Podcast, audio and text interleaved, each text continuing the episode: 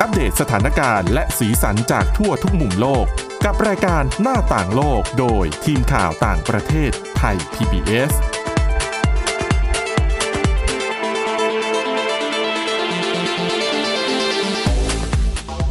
สวัสดีค่ะคุณผู้ฟังต้อนรับสู่รายการหน้าต่างโลกค่ะ วันนี้นะคะ เรามีเรื่องราวที่น่าสนใจเกี่ยวกับรูปแบบการทำงานนะคะที่เอ่อจริง ๆ มันก็เป็นกระแสมาพักหนึ่งแล้วนะคะ ก่อนที่จะเกิดโควิด -19 ด้วยซ้ำนะคะ แต่ว่าพอเกิดการระบาดขึ้นเนี่ย ก็เหมือนกลายเป็นการบังคับไกลๆนะคะ ให้คนทำงานรวมถึงบริษัททั่วโลกเนี่ยจะต้องปรับตัวมาใช้วิธีการ ทำงานจากบ้านนะคะ แล้วก็ตามมาด้วยการลดเวลาการทำงานนะคะ ซึ่งก็น่าจะเอ่อถูกใจคุณผู้ฟังหลาย ๆ ท่านนะคะ เดี๋ยวมาติดตามรายละเอียดกันสำหรับวันนี้ค่ะพบกับคุณจารุพรโอภาสรัฐแล้วก็ดิฉันสวรักษ์จากวิวัฒนาคุณค่ะ สวัสดีค่ะ ค่ะแล้วก็เดี๋ยววันนี้นะคะเราจะมีเรื่องของสถานการณ์การจ้างงานในประเทศจีนนะคะ ค่ะ ที่พบว่ามีคนหนุ่มสาวจำนวนไม่น้อยเลยนะคะ ที่ตกงานเพราะว่าโควิด -19 ใช่ค่ะ แต่ไปฟังกันว่า เอ๊ะทำไมตอนนี้จริงๆ เกือบทั้งโลกเนี่ยเขาก็เปิดประเทศแล้วเนาะ อืม การทำงานทำการก็ค่อนข้างจะกลับมาใกล้เคียงภาวะปกติ ค่ะ แต่ทำไมจีนถึงยังมีปัญหาอยู่นะคะ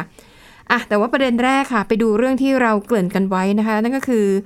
เรื่องของการลดวันทำงานนะคะ คือถ้าเป็นบริษัทออฟฟิศทั่วๆไปหรือข้าราชการเนี่ย อืม ก็จะทำงาน 5 วันจันทร์ถึงศุกร์ ใช่ค่ะ ใช่ไหมแต่ว่าอย่างเอกชนหรือว่าเป็นองค์กรอย่างของไทย PBS เนี่ย ค่ะ ถ้าเป็นฝ่ายข่าวก็ต้องบังคับทำโอทีเพิ่มอีกหนึ่งวัน เพราะว่าข่าวต้องมีทุกวัน ถูกต้องค่ะ ดังนั้นเนี่ยคำคำว่าทำงาน 5 วันต่อสัปดาห์ไม่เคยมีอยู่ใน ไม่มีอยู่ในพจนานุกรมของนักข่าว ถูกต้องนะคะ ค่ะ ของสื่อมวลชนนะ ค่ะ แล้วก็อีกหลาย ๆ อาชีพนะคะ อืม เอ่อดังนั้นเนี่ยพอถามแล้วว่าโอ้ถ้า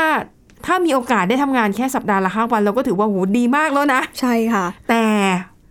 เทรนด์ที่กำลังเกิดขึ้นทั่วโลกในตอนนี้คือไม่ได้ทำงานแค่ห้าวันไม่ได้ทำงานห้าวันนะคะ อืม ทำงานสี่วันต่อสัปดาห์ โห แต่เงินเดือนเท่าเดิมนะ โห นะคะ ค่ะ อ่ะก็น่าสนใจนะคะ ทีนี้ไอรูปแบบการทำงานแบบนี้เนี่ยนะคะ ในสหราชอาณาจักรเนี่ยเขามีการทดลองทำนะคะ เป็นแคมเปญจริงจังเลยนะ อืม ชื่อแคมเปญค่ะ four days weeks global อืม นะคะ โดย ค่ะ กลุ่มภาคธุรกิจกว่า 70 แห่งในสหราชอาณาจักรเนี่ยเขาร่วมกันทำโครงการนี้ขึ้นมา ก็คือเออจะให้พนักงานทำงาน 4 วันต่อสัปดาห์ ก็คือได้หยุดสามวันเต็มๆแล้วค่ะ ใช่ เจาะจงไปกว่านั้นก็คือทำงานสัปดาห์หนึ่งเนี่ย32 ชั่วโมง 32 หาร 4 ได้เท่าไหร่ แปดค่ะ ก็แค่ก็เท่ากับเวลาปกติ อืม ใช่ไหม เพราะ ค่ะ ว่าปกติเวลาพักอีกหนึ่งชั่วโมงเป็นชั่วโมงที่ 9 เราก็จะแบบไม่ได้นับ ไม่นับ ก็ถือว่าอ่ะ อืม เป็นเวลาพักไปนะคะ ค่ะ เท่ากับว่าทำงานลดลง แต่เงินเดือนเนี่ยเท่าเดิมนะคะ สูตรนี้เนี่ยเขาเรียกว่าร้อยขีดแปดสิบขีดร้อยนะคะหนึ่งร้อยอันแรกเนี่ยก็คือหมายความว่าทำงานเนี่ยร้อยเปอร์เซ็นเต็ม ค่ะ นะคะเออหมายถึงว่าประสิทธิภาพในการทำงานเนี่ยนะคะร้อยเปอร์เซ็นเต็ม อืม แต่ว่าเวลาทำงานลดลงเหลือแค่ 80%และ 100 ตัวหลังเนี้ก็คือหมายความว่าเงินเดือนเท่าเดิม ร้อยเปอร์เซ็นต์เต็ม ไม่ได้ลด อืม นะคะ ทีนี้ เป้าหมายของโครงการนี้เนี่ยนะคะ ต้องการพิสูจน์ให้เห็นชัดๆไปเลยว่า จะเกิดอะไรขึ้น ถ้าเราเนี่ยลดวันทำงานเหลือแค่ 4 วันต่อสัปดาห์นะคะเอ่อก็มีผลการเรียกว่ามีการสรุปผลการศึกษาออกมาแล้วนะคะ ค่ะ พบว่า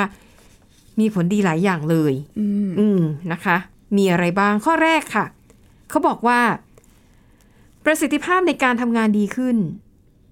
เหมือนได้พักเต็มที่อย่างนี้ไหมคะ ใช่นะคะ เพราะเขาบอกว่าแนวคิดเดิมๆที่มีอยู่เนี่ยก็คืออจะมีความเชื่อกันว่าอ่าคุณภาพของงานที่ดีขึ้นอยู่กับชั่วโมงในการทำงาน อ๋อ หมายความว่ายิ่งยิ่งงานชิ้นนั้นใช้เวลาทำนานเท่าไหร่เนี่ย ประสิทธิภาพของงานเนี่ยมันก็จะดีตามไปด้วย อืม แต่ว่าผลการศึกษาในครั้งนี้พบว่าไม่จริงแล้ว การลดชั่วโมงการทำงานนะคะ ของบริษัทหลาย ๆ แห่งปรากฏว่า ประสิทธิภาพของพนักงานสูงขึ้นนะคะ อืม ข้อดีข้อต่อมาค่ะ ค่ะ คุณภาพชีวิตของคนทำงานดีขึ้น ค่ะ เพราะอะไรเพราะได้หยุด 3 วันไง อ่าถูกต้องค่ะ ถูกต้อง แล้วถ้าจัดสรรเวลาให้เหมาะสมเนี่ยก็จะช่วยก็จะได้เอาเวลา 3 วันที่ได้หยุดเนี่ยนะคะ ไปพัฒนาคุณภาพชีวิต ถูกไหม ใช่ค่ะ ไม่ใช่ว่าอยู่ 3 วันแล้วเอาเลย ฉันเล่นเกม หามลุ่งหามค่ำอัน อันนั้นก็ไม่ได้ช่วยให้แบบอะไรดีขึ้น อ่าใช่รู้สึกเหมือนกับว่าน่าจะมีเวลาใช้ชีวิตปรับสุขภาพจิตมากขึ้น ใช่อายกตัวอย่างอ่ะอย่างเราแล้วกันนะคะ ค่ะ อยู่สัปดาห์ละหนึ่งวันคุณผู้ฟัง ถามว่าหนึ่ง วันทำอะไรได้บ้าง ยังไม่ทันจะได้รู้สึกว่าพักเลย ไอ้ายยิ่งถ้าเรามีครอบครัวอ่ะอย่างบางคนอ่ะวันหยุดก็ต้องกลับไปหาพ่อแม่ อ่าใช่ อาจจะ ค่ะ ถ้าไม่ได้อยู่ด้วยกันใช่ไหมคะหนึ่งวันหมดไปแล้ว พาที่บ้านไปกินข้าวหมด ถามว่าจะมีเวลาให้ตัวเองไหมก็แทบไม่มีอ่ะมันก็น้อย ใช่ค่ะ ทีนี้ถ้าสมมติอ่ะคนหยุด 2 วันอย่างพวกข้าราชการหรือบริษัทอื่น ๆ ที่เขาทำงานแบบออฟฟิศไทม์เออสองวันให้พ่อแม่วันหนึ่งอ่ะ ให้ตัวเองวันหนึ่ง ให้ตัวเองวันหนึ่งอ่ะหรือถ้า อ่ามี มีแฟนก็ไปอยู่กับแฟนวันอะไรเงี้ยได้ ถือว่า แต่ที ยัง นี้ มีเวลาชาร์จตัวเอง ใช่ แต่ถ้าได้อยู่ 3 วันคุณผู้ฟัง โอ้โหถ้าเป็นคุณจารุพร คุณจะไปทำอะไร 3 วันอะจินตนาการไปก่อน วันแรกอยู่กับที่บ้านอยู่กับแมวก่อนค่ะ ค่ะ วันที่สองก็ไปกับเพื่อน วันที่สามก็ให้เวลาตัวเองเนี่ยครบเลยทุกสังคม อืม ทุกสังคมในชีวิต อ่ะนะคะ อืม หรือถ้าบางคนรู้สึกว่าเป็นคนแบบ introvert ไม่ได้ชอบไปอะไรกับใครมากอ่ะที่บ้านกันนาน ๆ ไปทีก็อาจจะเอาเวลาช่วงนี้ ไปศึกษาหาความรู้เพิ่มเติม อืม ไปโรงเรียนคอร์สอะไรก็ได้ ใช่ค่ะ ใช่ไหมคะ หรือบางคนดีกว่านั้น เอาเวลาไปทำหารายได้พิเศษ เช่น บางคนอาจจะมีความใฝ่ฝันว่าอยากจะทำธุรกิจส่วนตัว ค่ะ ก็อาจจะใช้เวลาสามวันนั้นน่ะไปทำธุรกิจส่วนตัว อืม อาจจะไปขายของออนไลน์หรือว่าไปเช่าพื้นที่ร้านเล็กๆ แล้วก็ขายของเพราะหยุด 3 วันนี่ก็ถือว่าเยอะพอสมควร อั นะ นนี้ไอเดียดีนะคะ ความรู้สึก นะคะ ค่ะ อ่ะก็สรุปว่าการที่พนักงานได้หยุดสัปดาห์ละ 3 วันเนี่ยทำให้พนักงานมีเวลาดูแลตัวเอง อืม มีเลมีเวลาว่างได้ทำในสิ่งที่ตัวเองชอบ ก็จะส่งผลให้สุขภาพจิตและสุขภาพกายดีตามไปด้วยนะคะ แล้วก็ยังพบอีกด้วยค่ะ ว่าพนักงานที่ทำงาน 4 วันต่อสัปดาห์มีอัตราการลาป่วยน้อยลงนะคะ และแน่นอนเมื่อพนักงานมีสุขภาพชีวิตดีขึ้น สุขภาพกายแข็งแรง สุขภาพจิตแจ่มใส อืม ส่งผลต่อประสิทธิภาพในการทำงาน แล้วก็ส่งผลต่อองค์กรด้วยนะคะ เพราะว่าอ่ะพนักงานก็จะรู้สึกว่าโอ้สวัสดิการได้หยุด 4 วันต่อสัปเอ่อได้หยุด 3 วันต่อสัปดาห์ถือว่าเป็นสวัสดิการอย่างหนึ่งนะ ใช่ พ ค่ะ นักงานก็จะมีความรู้สึกรักองค์กรแล้วรู้สึกว่า เออฉันก็อยากอยู่ที่เนี่ยฉันก็ไม่อยากจะไปทำงานที่ไหน ไม่ได้เบียดบัง เวลาชีวิตตัวเองก็รู้สึกว่ายังทำได้แล้วก็ ค่ะ ยังรู้สึกรักในองค์กร อืมนะคะ นั่นแหละค่ะ ก็สรุปแล้วเนี่ย ดีทั้งต่อประสิทธิภาพงาน ดีทั้งต่อคุณภาพชีวิตของตัวพนักงานเองด้วยนะคะ ข้อต่อมาค่ะ อืม ส่งผลดีในแง่ของสิ่งแวดล้อม เพราะว่าอาจจะงงใช่ไหมเกี่ยวอะไรกับสิ่งแวดล้อม ประหยัดไฟในองค์กรนี้ไหมคะ ด้วยใช่ อ่า ถูกต้อง และนอกจากนี้พนักงานมาทำงานก็ต้องนั่งรถมา เดินทางมา อ๋อค่ะ อ่ะถ้านั่งระบบถ้าใช้เดินทางกับระบบขนส่งมวลชนก็ไม่เท่าไหร่ อืม แต่ถ้าบางคนต้องใช้รถยนต์ส่วนตัว ขับรถออกจากบ้านมาที่ทำงาน เชื้ นี่แห อ ละ เพลิงมาแล้ว อ่ะก็ปล่อยมลพิษจาก ค่ะ รถยนต์ที่เราขับนะคะ แล้วก็เอิ่มมันก็ต่อเนื่องหลายอย่างนะคะรวมถึงอ่ะถ้าเรามาออฟฟิศมาทำงาน เดี๋ยวนี้อื้อหือโรงโรงอาหารเราเบื่อแล้วอะเบื่ออาหารในโรงอาหารทำยังไง สั่ง Delivery อ่า พนักงานส่งก็ต้องขี่มอเตอร์ไซค์มาหาเรา ใช่ค่ะ แล้วยังไงก็ต้อง ม ป ล ล่อย พิษมาอีก คาร์บอนเช่นเดียวกัน ค่ะ นะคะดังนั้นค่ะพอพนักงานมาทำงานน้อยลงไอ้กิจกรรมต่างๆ เหล่านี้มันก็น้อยลงตามไปด้วย อืม เอ๊ะแต่ดิฉันว่าจะใช่เหรอ ก็สั่งอยู่บ้านก็ได้เนาะ อยู่บ้านก็สั่งอยู่ดี อ่ะแต่อย่างน้อยก็ไม่ต้องขับรถไปทำงาน อ่า อั ใช่ นก็ช่วยลดใค่ะ นะคะ ถือว่าช่วยลดค่ะ ข้อสุดท้ายนะคะ ค่ะ เขาบอกว่า ช่วยให้เกิดความเท่าเทียมทางเพศ อ่ะอันนี้งงอีก อืม ไปเกี่ยวยังไง ค่ะ คือเกี่ยวกับผู้หญิงที่ต้องรับบทบาทเป็นแม่ด้วย อ๋อ อันนี้จริงค่ะ นะคะ เพราะว่าแน่นอนโดยส่วนใหญ่แล้วเนี่ยบทบาทของการดูแลลูกมักจะตกอยู่ที่แม่ อืม นะคะ ดังนั้นถ้าเป็นคุณแม่ที่ต้องทำงานในออฟฟิศเนี่ยถ้าหากว่าพวกเธอได้เอ่อมีเวลาทำงานน้อยลงเหลือแค่สิวันต่อสัปดาห์อีกสามวันที่เหลือเนี่ยก็สามารถดูแลลูกได้เต็มที่หรืออาจจะสลับกับสามี อืม ก็คือสลับวันหยุดกันหรืออะไรก็แล้วแต่เนี่ยมันจะทำให้อ่าคุณแม่เนี่ยนะคะ มีเวลาในการดูแลลูกรวมถึงทำงานบ้านได้ดีมากยิ่งขึ้น แล้วก็ ใช่ค่ะ ในบทความนี้เขาบอกว่า ช่วยลดค่าใช้จ่ายในการจ้างคนมาดูแลลูกได้อีกด้วย อืม นะคะ แล้วอย่าลืมนี่คือหยุดเต็มๆนะสาม ค่ะ วันเนี่ย ไม่ได้ work from home นะคะ ดังนั้นเนี่ยทำให้คุณภาพชีวิตแล้วก็การทำงานของพนักงานที่เป็นแม่ด้วย เป็นแม่ในวัยทำงานด้วยเนี่ยก็จะแบบสร้างสมดุลได้ดีมากยิ่งขึ้น อืม นะคะนี่คือข้อดีว่าข้อดีของการทำงานสัปดาห์ละสีวันที่อ่าเป็นผลการศึกษาในสหราชอาณาจักร จริง นะ ๆ คะ ไม่ใช่แค่คุณภาพชีวิตคุณแม่นะคะ ค่ะ ถ้าเกิดว่าแม่มีเวลาอยู่กับลูกมากขึ้น อืม พ่อมีเวลาอยู่กับลูกมากขึ้น ค่ะ ลูกเองก็จะมีคุณภาพชีวิตที่ดีขึ้นด้วยเช่นเดียวกั ใช่ น นะคะ อืม ซึ่งตอนนี้นะคะในซีกโลกตะวันตกเนี่ยหลายประเทศนะคะ ค่ะ แล้วก็หลาย ๆ บริษัทเนี่ยเริ่มใช้แนวทางนี้กันแล้วนะคะ อย่างที่เอ่อประเทศเบลเยียมค่ะ เมื่อเดือนกุมภาพันธ์ที่ผ่านมามีบริษัทแห่งหนึ่งนะคะ เขาให้พนักงานมีสิทธิ์เลือกนะคะ คือพนักงานจะเลือกว่าทำงานสี่วันต่อสัปดาห์ก็ได้ อืม นะคะเพียงแต่ว่าอันแน่นอนก็อาจจะต้องมีมีเงื่อนไขของแต่ละบริษัทที่ ค่ะ แตกต่างกันไปนะคะ อย่างของเบลเยียมเนี่ยเขาบอกว่าพนักงานเลือกได้เลยจะทำงาน 4 วันหรือ 5 วัน ความรับผิดชอบงานเท่าเดิมนะคะ แต่ในเนี้ยไม่ได้บอกว่าช่วงเวลาในการทำงานมันเยอะกว่าคนทำงาน 5 วันหรือเปล่า อืม อันนี้ไม่แน่ใจเหมือนกันนะคะ แล้วก็อีกที่หนึ่งค่ะในสหราชอาณาจักรนะคะเขาก็มีการเอ่ออย่างที่อังกฤษเนี่ยเป็นโครงการที่มีการทดสอบ เขาให้พนักงานทำงาน 4 วันต่อสัปดาห์นาน 6 เดือน ถึงได้ออกมาเป็นผลการศึกษาที่เอามาเล่าให้ฟังกันในวันนี้ อืม นะคะ แล้วก็ไอซ์แลนด์เนี่ยโหมาก่อนการนะคะ ค่ะ ไอซ์แลนด์เนี่ยเขาเริ่มนำร่องการทำงาน 4 วันต่อสัปดาห์มาตั้งแต่ปี 2015 ถึง 2019 แล้ว โอ้โห ตอนนั้นเป็นการทดลองเหมือนกัน ค่ะ นะคะ แล้วก็มีผู้เข้าร่วมการทดลองในตอนนู้นเนี่ย 2,500 คน อืม ผลลัพธ์ที่ได้ออกมาคล้าย ๆกัน คล้ายๆ กับ ดีเลย ที่ทำในอังกฤษ อืมค่ะ นะคะ แล้วก็ปี 2015 สวีเดนเคยทดลองการทำงาน 4 วันต่อสัปดาห์เช่นกันนะคะ จ่ายค่าจ้างเท่าเดิมนะคะ แต่ว่าอ่าผลการศึกษาก็มีทั้งคนที่พอใจและคนที่ไม่พอใจ อืม นะคะ แล้วก็ญี่ปุ่นค่ะ ญี่ปุ่นเนี่ยกำลังพิจารณา อื ยังไม่ได้ตัดสินใจเพราะญี่ปุ่น ค่ะ เป็นหนึ่งในประเทศที่ให้ความสำคัญกับการทำงาน ใช่ใช่ค่ะ มากนะคะ อืม อ่ะทีนี้อ่ะเล่าไปแล้วว่าข้อดีของการทำงาน 4 วันต่อสัปดาห์มีอะไรบ้างนะคะ ทีนี้ก็ต้องย้อนกลับไปดูว่า แล้วไอตัวเลขที่บอกว่าคนต้องทำงาน 8 ชั่วโมงต่อวันเนี่ย ไอตัวเลข 8 ชั่วโมงเนี่ย มันมาจากไหนทำไมมันถึงต้องเป็น 8 ชั่วโมง อ่าใช่ค่ะ อันนี้ นะคะ สงสัยมาก ก็คือว่า ไอเวลา 8 ชั่วโมงต่อวันเนี่ยนะคะ มันเป็นผลมาจากในช่วงศตวรรษที่ 19 ค่ะ ค่ะ ในตอนนั้นเนี่ยมีเรียกว่าเป็นเอ่อสหภาพแรงงาน อืม องค์กรที่ขับเคลื่อนเรื่องสิทธิของแรงงานในสหรัฐอเมริกานะคะ ก็ออกมาเคลื่อนไหวในช่วงศตวรรษที่ 19 ซึ่งในตอนนั้นเนี่ยเนื่องจากเป็นช่วงที่อุตสาหกรรมกำลังบูมนะคะ อืม ทำให้คนงานในตอนนั้นเนี่ยต้องทำงานเนี่ยบางครั้งทำงานนานถึง 14 ชั่วโมงต่อวัน แล้วก็ โอ้ บางสัปดาห์คือไม่ได้หยุดเลยหรือได้หยุดแค่วันเดียวนะคะ โดยเฉพาะอย่างยิ่งถ้าเป็นโรงงานที่ต้องการสินค้ามีความต้องการสินค้าสูงเนี่ย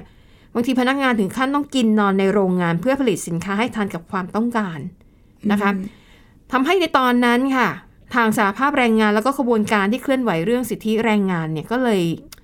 บอกว่าเขาจะต้องลุกขึ้นมาเพื่อเรียกร้องสิทธิของ ค่ะ แรงงานว่าทำงานขนาดเนี้ยมันมันไม่ได้แล้ว มันเกินไปแล้ว ค่ะ ก็เลยเป็นที่มาของการกำหนดว่า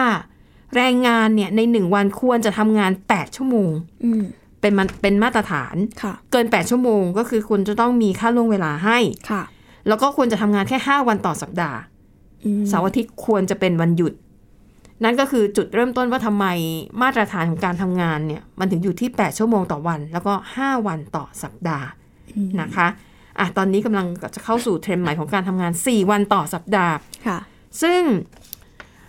มันจะกลายเป็นหนึ่งในเงื่อนไขนะคะที่จะดึงคนเข้าไปทำงานในบริษัทหรือในองค์กรนั้น อืม ๆนะคะ เพราะหลายคนเชื่อว่าบางทีไม่ใช่ว่าใช้เวลากับงานชิ้นหนึ่งนานๆ แล้วงานมันจะออกมาดี อืม เพราะสังเกตไหมถ้าเราแบบได้รับ assignment หรือว่างานชิ้นใดชิ้นหนึ่งเนี่ย เดี๋ยวเดี๋ยวงานนี้ออกอากาศต้นเดือนหน้า คนส่วนใหญ่จะเริ่มท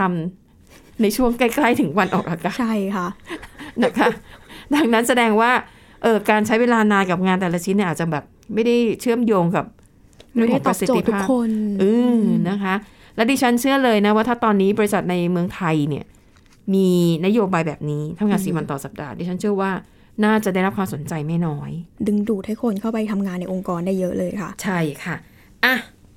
ยังคงอยู่ที่เรื่องของหน้าที่การงานนะคะ ค่ะ แต่ว่าเป็นปัญหาที่เกิดขึ้นในประเทศจีน อืม นะคะ เมื่อคนหนุ่มสาวตกงานมากขึ้น ใช่ค่ะ อันนี้เป็นตัวตัวเลขในการ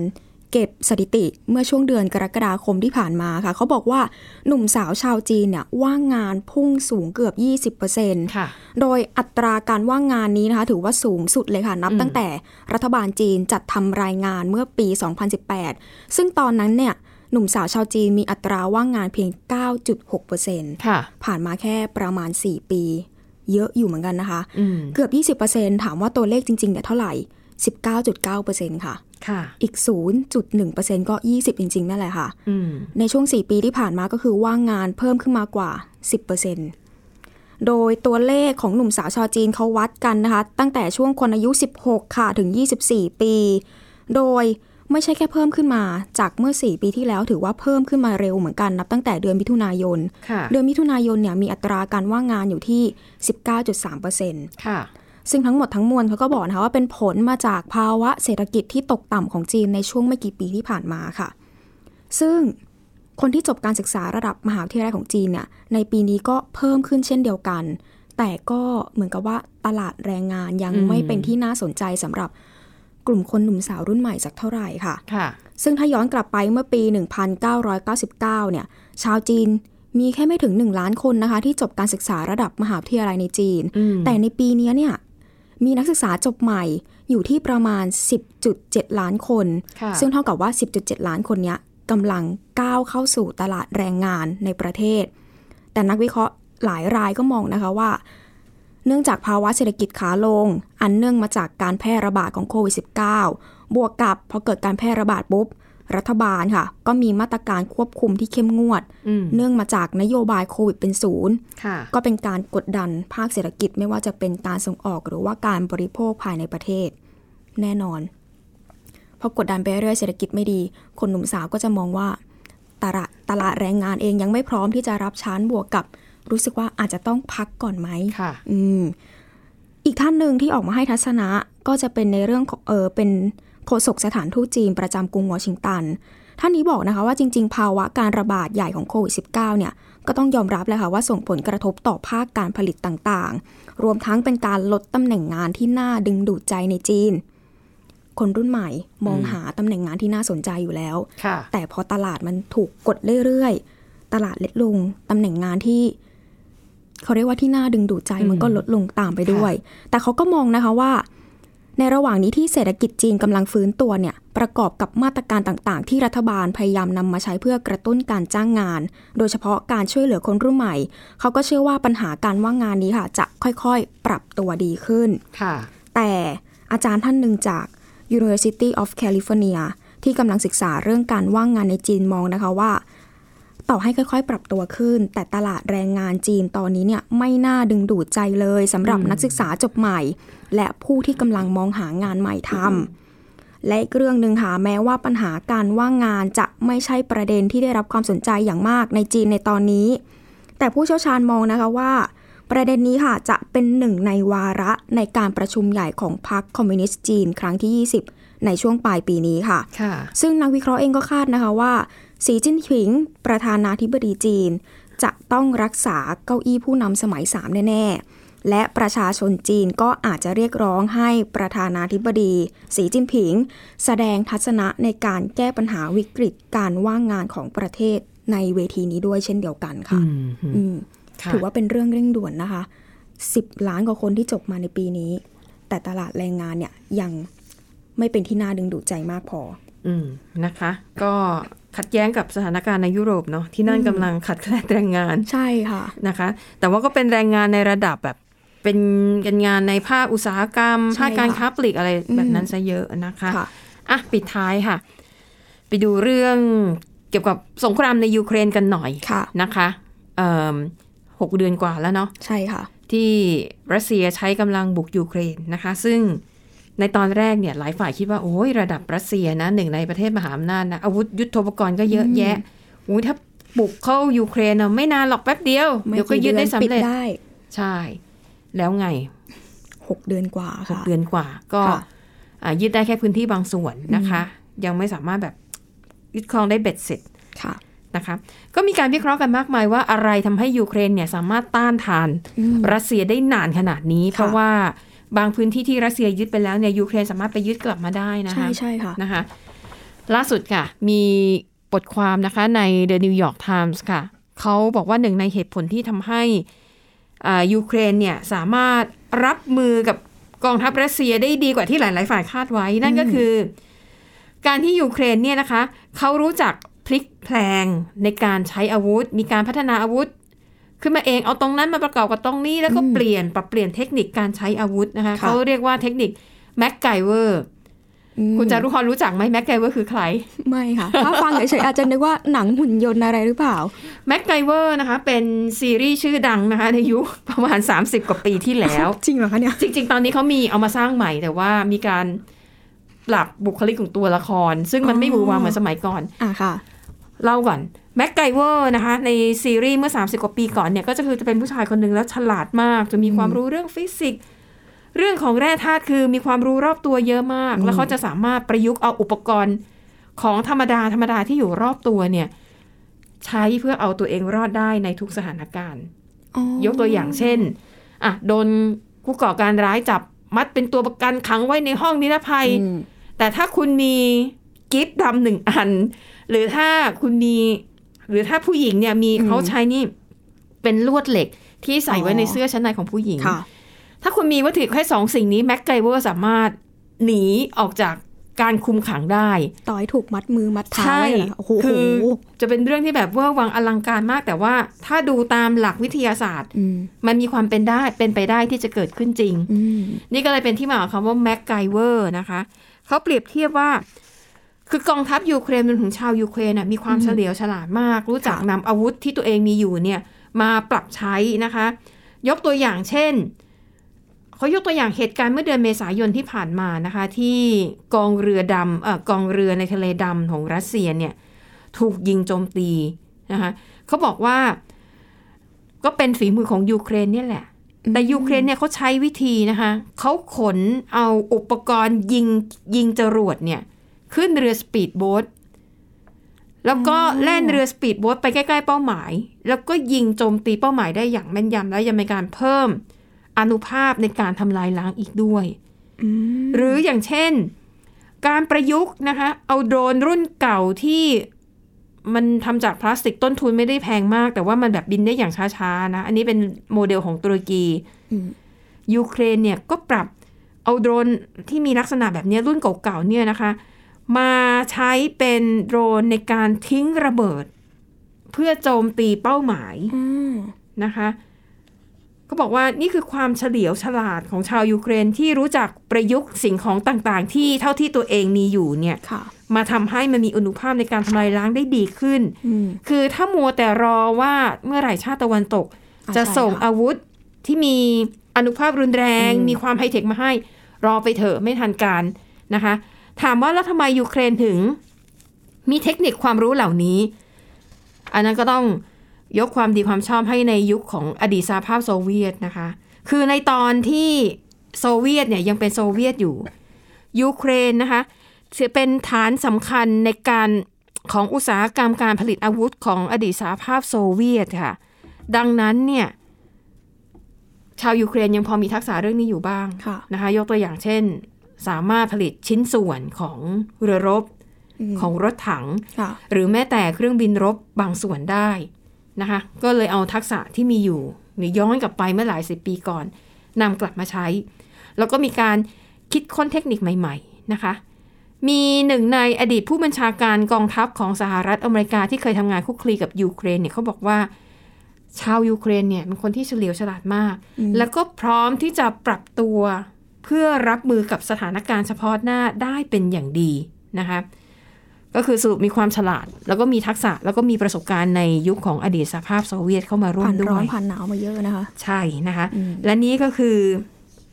อีกหนึ่งจุดเด่นที่ทำให้ยูเครนนั้นยังสามารถต้านทานรัสเซียได้